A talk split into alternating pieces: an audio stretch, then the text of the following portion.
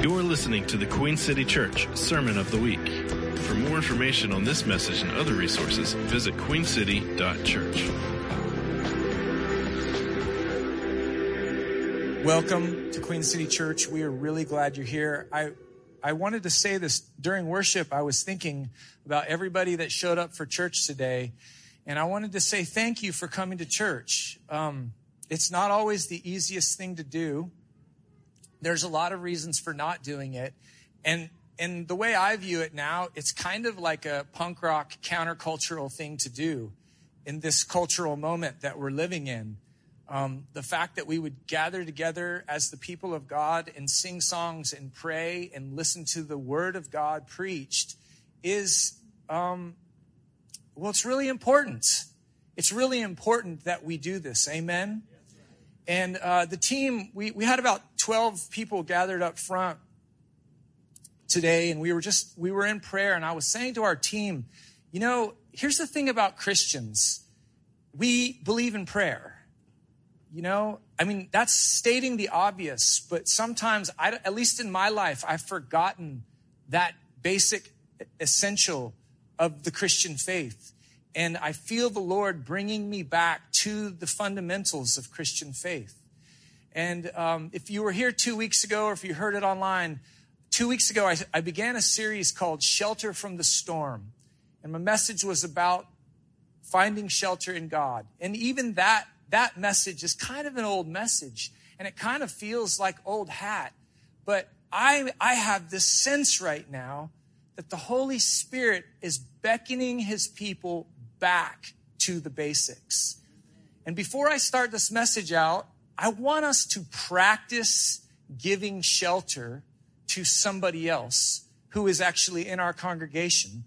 Um, they're not here today, but if you haven't heard, Ryan and Sarah Stevens, um, it's, it's, kind of uh, it, it's it's tough. So Ryan lost his brother about uh, seven or eight days ago to cancer, and then in the course of that happening, Ryan and Sarah got got COVID and they're in bed. And um, so they actually weren't able to make uh, it to the funeral on Saturday. So, all that to say, that family is in a moment of profound weakness.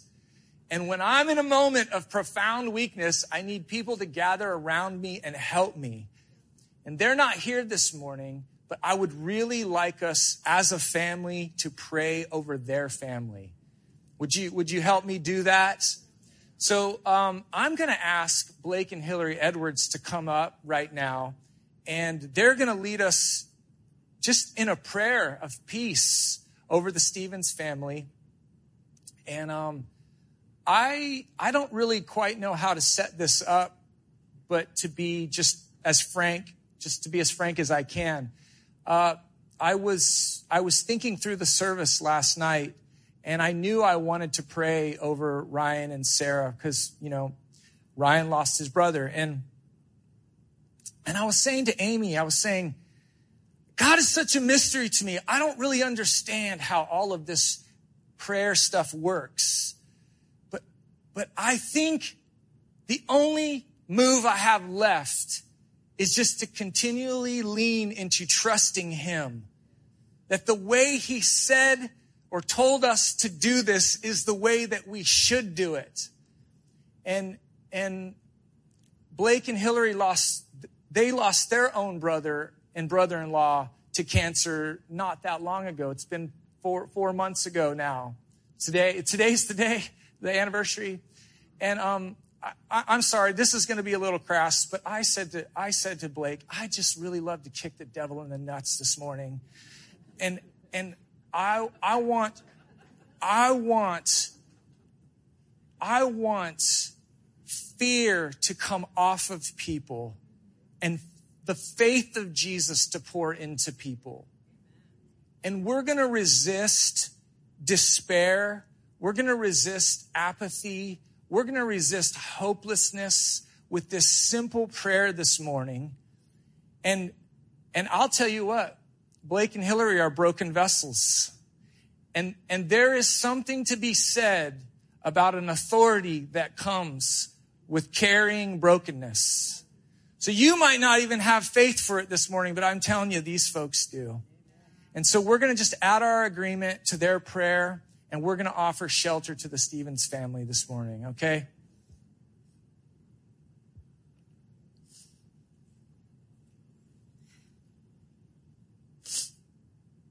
Lord, um, we come to you broken and um, knowing that you're not afraid of that, knowing that you want us in our brokenness. And um, we come knowing that you are our King and also our Father, and that you can bear and hold so much more than we have the audacity to give to you. Um, so we give you um, our anger, um, and we give you our tears, and we also give you our worship. We know that um, we can do both, and um, we thank you for um, having the final say over death and over the grave. We thank you that um, it does sting. Death does sting, but it's not the final feeling and it's not the final, um, it's not the final word and that, um, you are in the business of redemption and, um, pray that you would, um, supernaturally be with Sarah, um, Ryan right now, um, that they would feel your arms hugging around them as their father, that they would feel your light, the light of your face as their king. And, um, and we thank you that this is not the end. Um, please hold us and show us how to love one another and support one another until we get to the end, until we get to the other side. And, um, all the tears are wiped away. Thank you for that promise. And um, we ask that it sustains us. In Jesus' name. I'm going to incorporate pulling the audience into this prayer, but raise your hand if you are experiencing any level of disappointment right now. Raise your hand. And raise your hand if you're experiencing any level of favor. And you can be the same person. And that's allowed and it's very uh, present. It's a very real thing. And so, Lord, we want to take, you can put your hands down if you want. We want to take uh, the power from uh, this group of people, from these witnesses, and from their testimonies of disappointment and victory. And when, especially when those things are existing at the same time, and we want to take that authority and the fact that people are surviving their disappointments and maintaining their belief. And we want to cover Ryan and Sarah and the Stevens family with that, Lord Jesus, with the reality of your presence and that you exist in the disappointments and in favor. Um, and we love you that it's okay to acknowledge that sometimes we're not really impressed with your batting average, but that we can still come to you and, and say that and continue uh, to sit at your feet, Lord. And whatever unique qualifications that, that we have, whether it was because Ryan and Sarah did meet at my apartment, that's true, they did or it's because that Ryan and I both both lost a brother. I lost Jordan. He lost Daryl.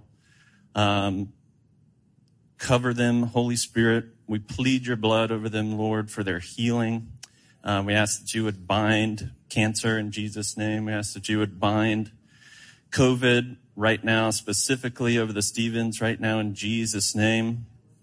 We believe in your healing blood, Lord, and we plead that blood and that healing over the Stevens right now. In Jesus' name, 100%. We thank you for your open arms and your open table to come and sit with you, Lord, no matter where we are or where you and us are together. thanks for your openness for that honest relationship. We love you and we thank you. And bless Queen City Church. Amen. Thank you, Andy. Ooh.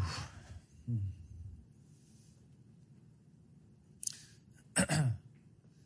it's it's funny that in Shelley's introduction of me that she said I was a poet because I had this funny thing happen to me this week. I I made this observation. Well, I made the mistake of making an observation online, but I said I said that poetry was a better language to describe God than systematic theology was. And, and somebody said that I was a false teacher.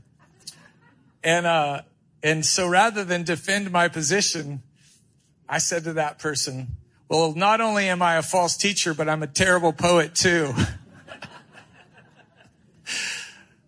you know, you just sometimes have to not suffer knuckleheads and just, just don't get in an argument, you know, just whatever shot they want to take at you, just take it. You know, it's, it's no, no use to argue, man. I, one of the things that I'm discovering about following the Lord and living life is that, that, uh, it's like the more difficulties that I encounter, the more my heart breaks, the greater my capacity to love God becomes. It's so weird how that works. It's like you don't want to invite this type of stuff into your life, but it's like, it's not always the case, but at least from what I've experienced so far, is that the breaking or the crushing that I've experienced in my being has only driven me to worship and love God more. And it was so interesting because I was thinking about it, and there's that passage in Ecclesiastes where it talks about that eternity is in the heart. Eternity is in the human heart. And I just got this image of like that, that expansion of eternity happens because the heart is unable to hold it.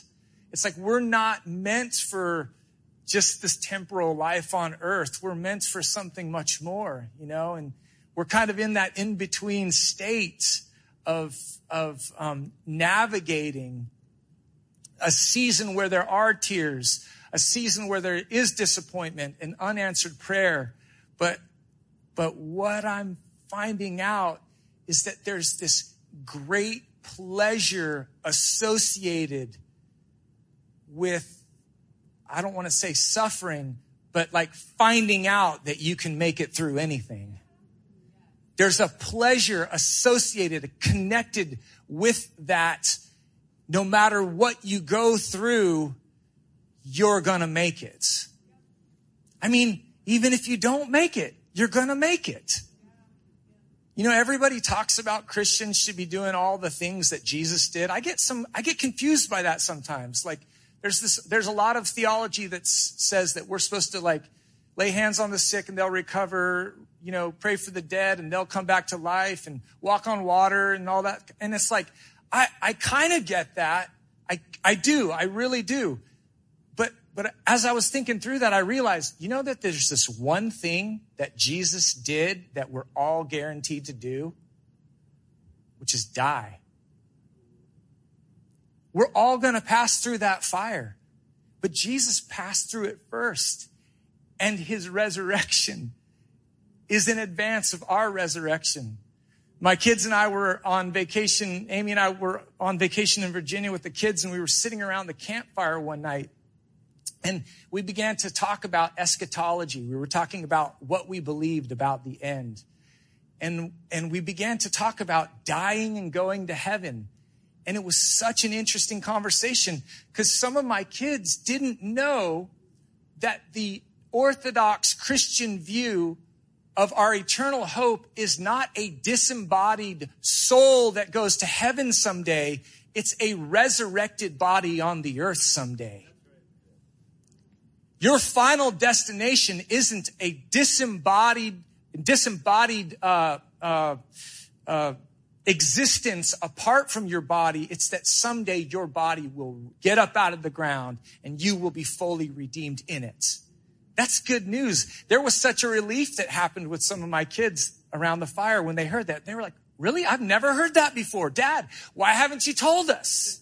So shame on me, but uh, this morning I'm talking about the shelter of Jesus, the radical shelter of Jesus. And I want to start out with two verses. There's two scriptures that came to my mind this week. One is, this is found in the book of Luke. Men's hearts will fail them because of fear. Have you ever heard Jesus say that? He's given this apocalyptic description of the scene that's going to take place. And so I'm kind of taking this scripture out of context, but it still rings true. Men's hearts fail them when they get afraid. And then there's this other scripture that I love. It goes like this. My flesh and my heart may fail, but God is the strength of my heart. So we got two descriptions there. Some people are losing it because they have a tremendous amount of fear inhabiting the most important part of their being, which is your heart. And other people, their flesh is failing, their heart is failing, but they are not failing because they are not the strength of their heart, but God is. And that's really important. There's this really compelling story that I recently heard that I want to tell you this morning. On January 13th, 2018, at exactly 8.07 in the morning, everyone with a cell phone on the island of Hawaii received an emergency message that an impending ballistic missile attack had been launched at the island of Hawaii. The message said, quickly get indoors and it ended with this. This is not a drill. If you had a cell phone on that morning on the islands of Hawaii, you got this message. Ballistic missiles approaching. Didn't say whether they had nuclear warheads attached, but nevertheless, Things were about to get very bad on the islands of Hawaii. This is not a drill means this is going down. And all of a sudden, everybody's inner hierarchy of priorities shifted.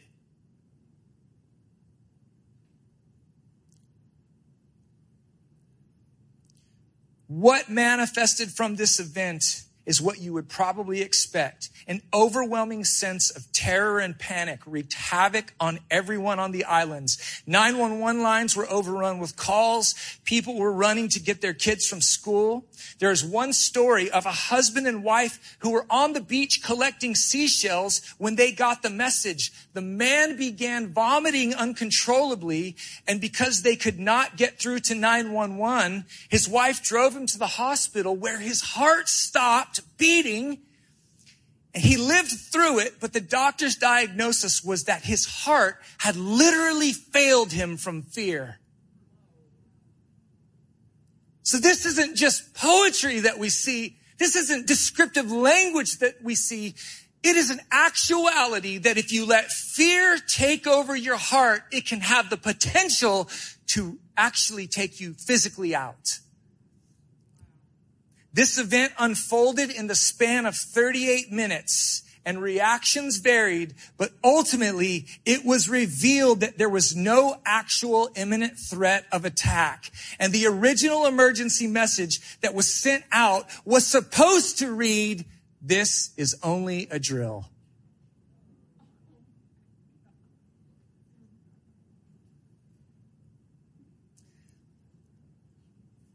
You know, a lot of people were mad about that. Because all of a sudden, all of the coping mechanisms and techniques that people use to keep the existential questions at bay were all of a sudden right in front of them. Folks were in 38 minutes confronted with the temporariness of this life. And those who had not found sufficient shelter in something ultimately melted down. In one way or another, hearts had failed because of fear. Of course, this was a horrible and unnecessary incident caused by human error, but for the people who experienced the expectation of their impending doom, something very important was revealed on that day. People need shelter. People need shelter. In this moment of crisis, people were told to look for shelter and no one could find shelter strong enough to, to protect them from their fear of death. But here is the basic Christian hope, y'all. Christ is our shelter. Christ is our shelter. I want to read you this passage in Hebrews 2. I found it a couple years and it's been encouraging me constantly. It's a fascinating uh, a passage. If you've ever read the book of Hebrews, it's kind of a tough book. There's a lot happening there. Um, I, I'm going to draw this this text out of a broader study in Hebrews, but I still think it fits what we're talking about this morning. I'm going to start in verse 10 of Hebrew, uh, verse 10. I think it's chapter 4. Oh, yeah, chapter 2. Yeah, we got this. All right. In bringing many sons and daughters to glory, it was fitting that God, for whom and through, through everything exists, should make the pioneer of their salvation perfect through what he suffered. Who is the pioneer of our salvation? Christ. All right. Both the one who makes people holy and those who are made holy are of the same family.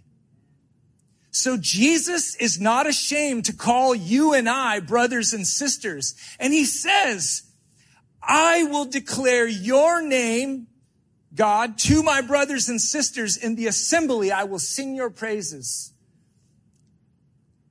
I will put my trust in him. And again, he says, here am I and the children God has given me. This is such an interesting passage right here. Jesus is actually quoting the Psalms here, whoever the writer of Hebrews is, is saying there's kind of this this thing happening back and forth between God the Father and God the Son. And Jesus has done this work to bring all of us into the shelter of his relationship with God. And he's saying, I've made these folks holy. I'm not ashamed of them.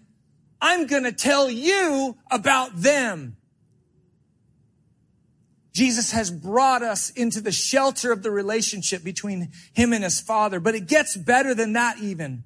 Since the children have flesh and blood, he too shared in their humanity so that by his death, he might break the power of him who holds the power of death. That is the devil. And here is the cost of it. This is, this is the, this is why we bought the ticket right here and free those who all their lives were held in the slavery of their fear of death. You know, this is one of the main reasons why the gospel is good news. This is one of the main reasons why the good news is the good news is because it solves one of the elemental issues that every person has to deal with in their lives. There are all kinds of problems that we're trying to solve in this life, right? Sometimes we are trying to figure out how to pay the bills. Sometimes we're trying to overcome a physical ailment. But sometimes the fears that we have are much bigger existential issues. And as we see from this passage in Hebrews and in the story that I just told you, many people are held in captivity and oppression to their fear of death.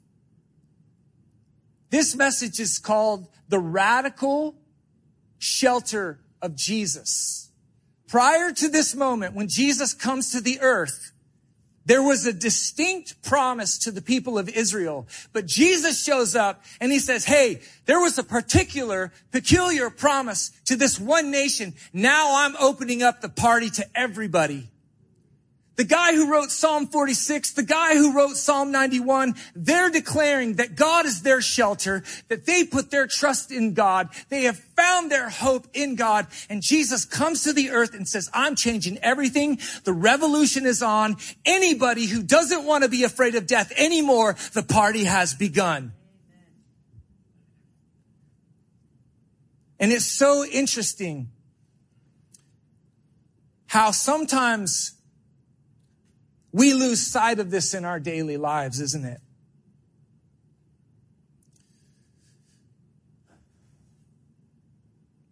We see from this passage in Hebrews and in the story that so many folks are held in captivity and oppression by their fear of death. This is why the gospel of Jesus Christ is good news, because Jesus is the manifestation of the end of all of our fears. If you're in Christ today, you have a legitimate claim to not being afraid anymore. You have a legitimate claim to never fearing again, even when you are looking death in the face. Even when you look lost in the face, like real and actual, not, we're not gonna like bypass the reality of death. Even when you're looking it in the face, you have a legitimate claim to never being afraid again because of the shelter that Christ offers you and I. You know why it's important for us to gather as believers? Because we need to remind each other of this. Because when we're walking through this world, it is really easy to forget, isn't it? There's a whole lot of other messaging happening. There's a whole lot of fear messaging, fear mongering going on in the world. And we have to come back to submitting ourselves to the word of God over and over, not because it's a heavy burden, because it frees us from heavy burdens. So last time I spoke, I talked about Psalm 46 and 91. 46 says, God is our refuge and strength, a very present help in trouble. Therefore, we will not fear, though the earth gives way, though the mountains tremble and fall. You know, it's so interesting reading that scripture in light of what could have happened on the islands of Hawaii. I mean, I've always thought of that as metaphoric. I've always thought of that was like poetic imagery, but there are times and places where mountains fall into the sea. There are times and places where catastrophes occur. I think the Psalms are much realer than we've, we've actually thought. But but what's so interesting about Psalm 46, this verse that I've just read, it says that God is present in trouble. He doesn't take you around trouble. He's present in trouble. If you're looking for God's presence, you might find it in trouble. I think I spent a lot of my energy looking for God's presence in the places that aren't troublesome.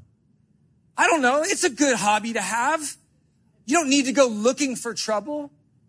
Live a good life. Make good decisions. Get a good job. Marry someone nice. Have some children. Don't have some kids. Whatever. Whatever makes you happy.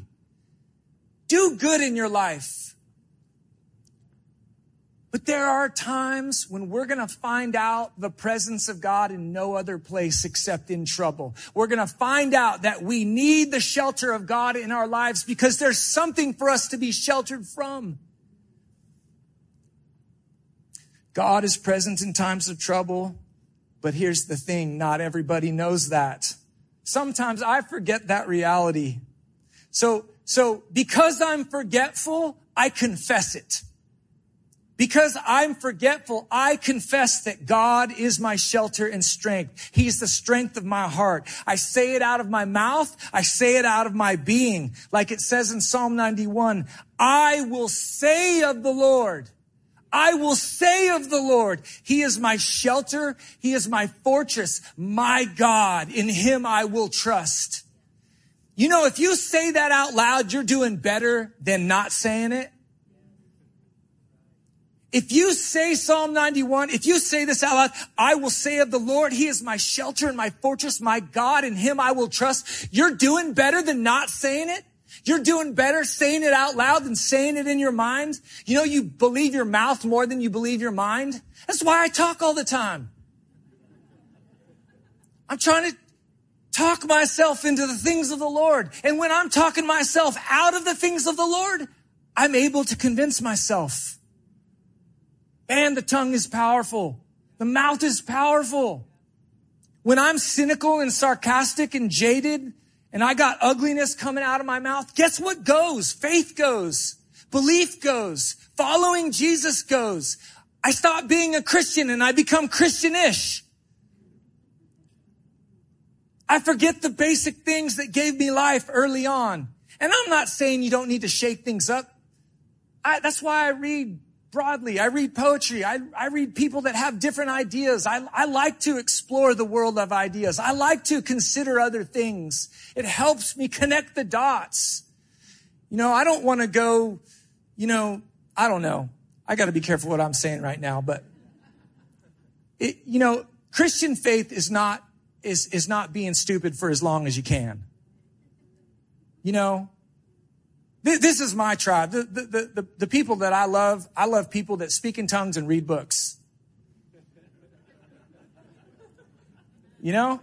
I like people who raise the dead and watch TED Talks. Like, I just feel like there's a really beautiful convergence of, of, of the spirit and the mind that the Lord wants to raise up in the body of Christ. You know, like when people come to our church, it's not just the signs and wonders that people are impressed by. It's, it's, it's that, oh wow, these people actually know what they're talking about. There's a witness in that. There's a testimony to that. There's a reason why the apostle Peter said, study the scriptures, have an answer. Have an answer. You don't always have to have an answer, but sometimes maybe you should. You know, I've been thinking through the idea of what it means to be an evangelical. The word evangelical has kind of gotten a little poisoned lately. There's a lot of people like that are kind of abandoning that label because there's a lot of baggage connected to it. And I just have to say, um, I love being a Christian and I love telling people about Jesus because he's so awesome. He is worth knowing. My reason for telling people about Christ is not so that they don't burn in hell for all eternity. It's because God is good and he is worth knowing. And my life is way better under the shelter of Jesus than out of it. And I run into people who have made uh, deconstructionism their, their main philosophical hermeneutic and their life is in shambles because of it. And I'm not saying you shouldn't deconstruct, but at some point you better start constructing again. At some point, you better start confessing your faith again because that is the thing. That's the lifeblood of your heart. The fountain of life is the man Christ Jesus himself. And you want to get nearer to him, not farther away from him. He's so good, y'all. We have believed lies about the Lord. We've had let other people tell the church what we've known, what we thought was right about Jesus. We've had people convince us away from that. And, and you know what? To make it real, real to you, the reason why I'm preaching about shelter is because I've needed it. The reason why I'm talking to you about belief is because I've needed it. The reason why I'm talking about prayer is because I've needed it because I've made this journey. I've made this swing. I've messed around enough times. I've spent enough energy messing around out here in the uncertainty that I lost ground, not just in my spiritual life, but in my practical life too. Now, I wish I could say that when my spiritual life is like hitting on all cylinders, everything else in my life is gonna go great. There's a lot of preachers that will tell you that. That message actually fills seats. I'd actually tell you that there is no formula to that. Sometimes you can be doing really well in your spiritual life and really great in your practical life. And sometimes you can be doing really poorly in your spiritual life and you can be doing really well in your practical life. That's why this gets so confusing for folks. That's why we have to remind each other to stick with Jesus, stay with Christ. He's worth staying with. I was having a conversation with a friend last night and we were talking about the power of staying somewhere for a really long time. That is not a sexy idea. We live in a culture that where when something is unpleasant, it's time to bail. When things get difficult, it's time to go find a better situation. Now, don't hear me wrong. I'm not saying stay in abusive, manipulative situations, but I am saying that sometimes you will not get the victory that you desire until you stay for a really long time. I said it the last time I, I spoke that patience is solidarity with the speed of God. If you want to join yourself to what God is doing, you're going to have to set your watch by Him. If you want to know what God is doing, you have to be patient in order to see the fruit of what you desire. Sometimes really good projects take a decade to get off the ground. You know, a lifelong marriage will take you 40 or 50 years to get really good. I mean, you'll have some really good moments between the first day and the last day, but you know, me and Amy, man, we're banking on having a great time. Like we've been married for 27 years. We're banking on that our best years are still in front of us. And there were plenty of times when we could have given up, maybe should have given up, but we knew that staying has a power attached to it that you cannot get any other way. Man, I got off my notes. I'm so sorry. So not everybody knows that God is present in times of trouble. I forget this reality, so I have to confess to myself that I will say of the Lord that he is my shelter and strength. Today, oh man, I want to continue this theme of shelter because when I look around my little world, I see many, many people living without the shelter of God in their life. But I want to first say this, and I've, I think I've already kind of said it when I was riffing without my notes. It is possible to live a reasonably happy life with, without God. I'm just going to tell you that. It's possible. You can give time and energy to other things and other pursuits, and you can live a relatively good life. People do it all the time. Christians do it all the time. I've done it. I know, I actually know people who live without God. And honestly, I, I sometimes think that people who don't follow Jesus are better off. I'm sorry for saying that. I'm just telling you my observation.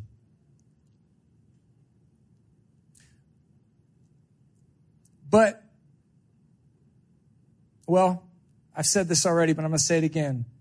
Folks who were once Christians are now just Christianish. Folks that were once kind of in, Jesus was the center of their orbit. They're now on the outskirts of the, of the universe. They're just like, you know, for, for whatever reason. But every time I don't find my daily shelter and help in God, I wind up in a famished and lean and cynical land. And my tenderness goes down and my sarcasm goes up. The shelter of Jesus provides meaning for me when the world is only ever offering me meaninglessness. For, for the most part, Folks are not going to live without shelter, without something to protect them from the hostility of the world. Did you know that if you don't take shelter in Christ, you will seek shelter in something? It's, it's not a case of seeking shelter in Christ and just living without shelter. It's you're sheltered in the Lord or you're sheltered in something else. If you don't take shelter in Christ, you might have to take shelter in politics. You'll have to take shelter in whatever political opinion that you have. If you don't take shelter in Christ, you will have to take shelter in the pursuit of pleasure. And pleasure isn't necessarily a bad thing. God has given us so much to enjoy, but pleasure makes a horrible shelter. The experience of pleasure can never be the Christian's main end goal. Pleasure for its own sake is just a way to keep despair at bay. It's nothing more than a distraction that eventually loses its ability to satisfy. But Christ is the way to seeing and experiencing the things of his creation in a way that leads to fruitfulness and happiness. So I was thinking about this, about pleasure and in connection with my relationship with the Lord. And I know not everybody has come to this conclusion, but for me, food just tastes better when I'm eating with Christ. Wine just tastes more delicious when I'm drinking with Christ. My relationships with my family and my friends are more robust when they are brought under the shelter of Christ. So I want to read another passage of scripture. It's extraordinary passage. I'm, I'm very sure it's familiar to you. It's from the New Testament. And it really sets the stage for this Jesus' radical shelter that I've been talking about this morning. And it's, it's in Luke chapter four. And, and Jesus has been baptized and he's gone through the wilderness with Satan and he's been tested and he's passed the test and he's ready to get his ministry started because it's time. And the first thing that Jesus does after he comes out of the wilderness is that he goes to church. He goes back to his hometown of Nazareth, and the scripture says that he goes to the synagogue as was his custom. Jesus had the habit of going to church.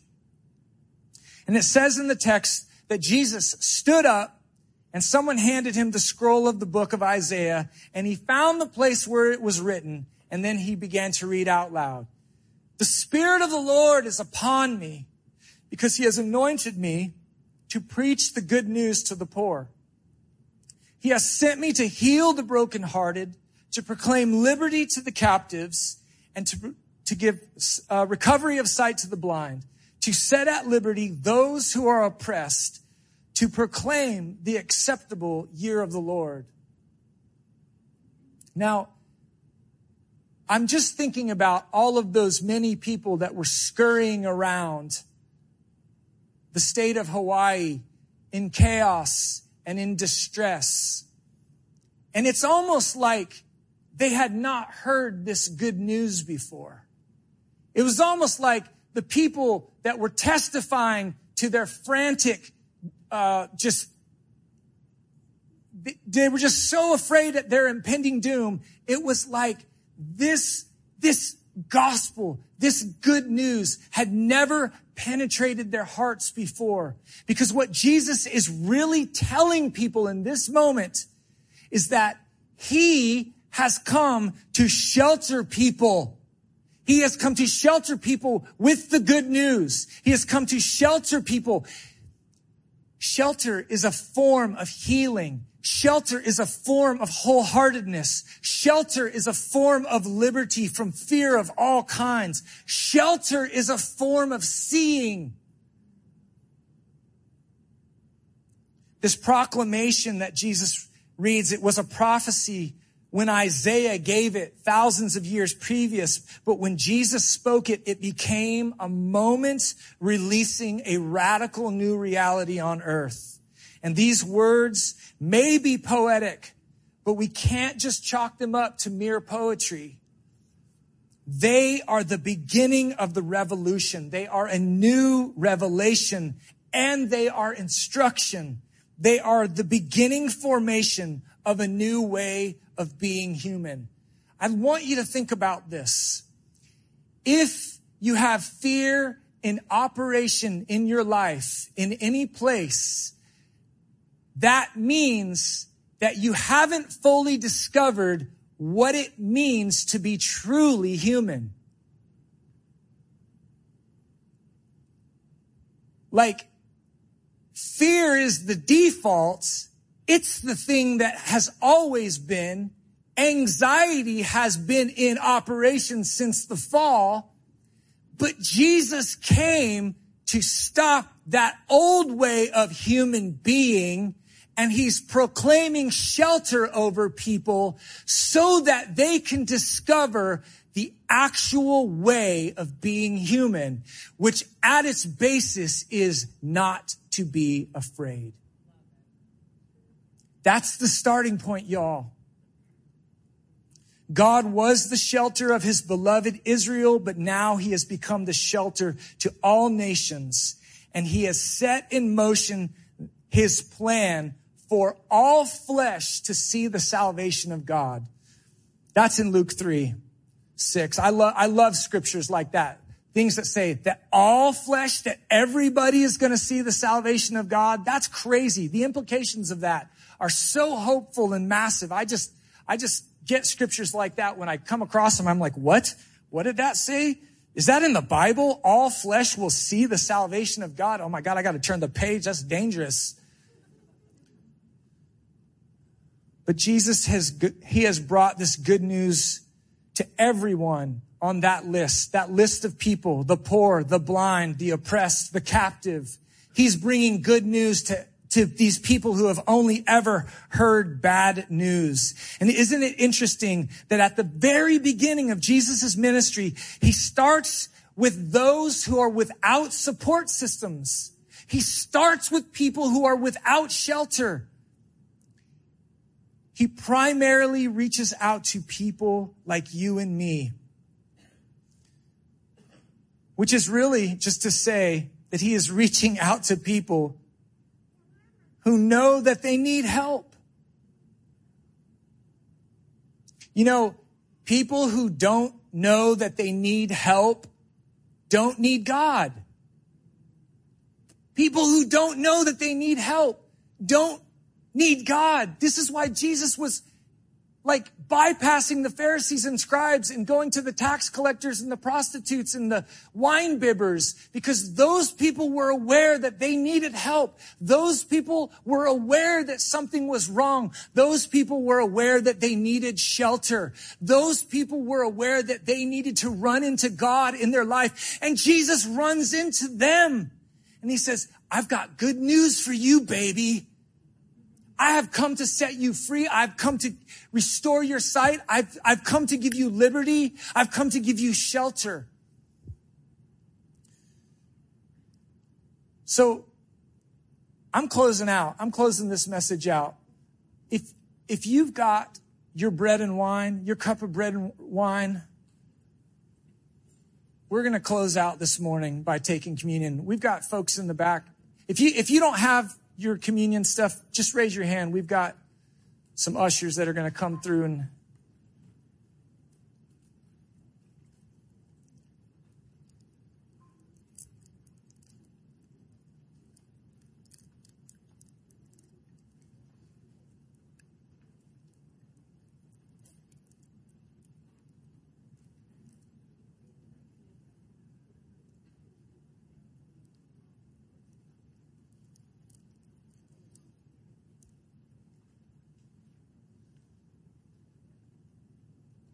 You know, people ask me all the time, Andy, why are you so sad? really, really, my answer is this heavy pen, light heart. That's what I say. Heavy pen, light heart. And what I mean is, I, I write heavy, I speak heavy, but that is, that is the process of my faith journey with Jesus. That's the way I spend time with the Lord. That's how I figure my life with God out. But I would say that brokenness is a gift. You, you don't have to be afraid of being sad. You don't have to be afraid of experiencing sadness. You don't have to be afraid of experiencing brokenness because it really is in that space that you're able to receive so much from the Father. And I hate that that reality is, is true, but man, from my experience, that's just the way this thing works.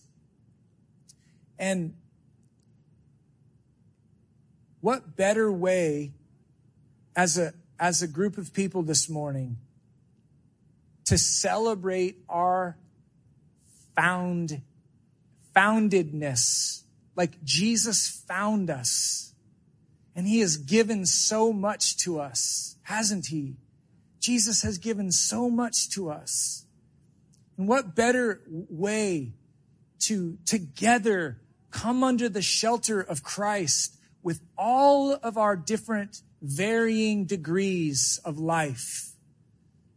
Some of you might just be fiery spiritual people. Some of you may feel as dead as a dry leaf. Either way, the pay is the same. The grace of God is fully available to you in, in whatever space that you're at right now. And you can come to Christ this morning and receive a greater degree of his shelter this morning. I mean, we're doing it right now, just in our together, togetherness. But why don't we do what the Bible says to do and take the Lord's Supper together and in remembrance of him, break this bread. Let's just take that wafer. And I'll offer this prayer. Jesus, we're so grateful for the Holy Spirit that you've poured out this morning, for the work that you've done in our hearts this morning. We are so thankful to you for leading us to green pastures, for leading us out of fear, for leading us out of confusion and heartbreak, for leading us out of despair. Lord, right now, I just pray for anybody who has just especially felt a sense of depression in their life. God, we pray right now, this broken bread over them, that you would just be their bread of life this morning. You would be their bread of life. And that you would feed them the deep and satisfying gift of your body. And Lord, we thank you for the wine of your blood, the love that you poured out. We cherish this, Lord. We cherish this. We, we say thank you for the cross. Thank you for your resurrection. Thank you for your ascension. In Jesus' name we pray. Amen.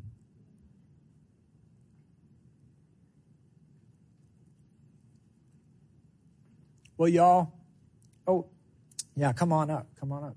I'm going to hand this over to Shelly, but I do want to tell you guys that next week, I think this is right. Correct me if I'm wrong. We got Ray, we got Ray, we got Ray Hollenbach preaching next week.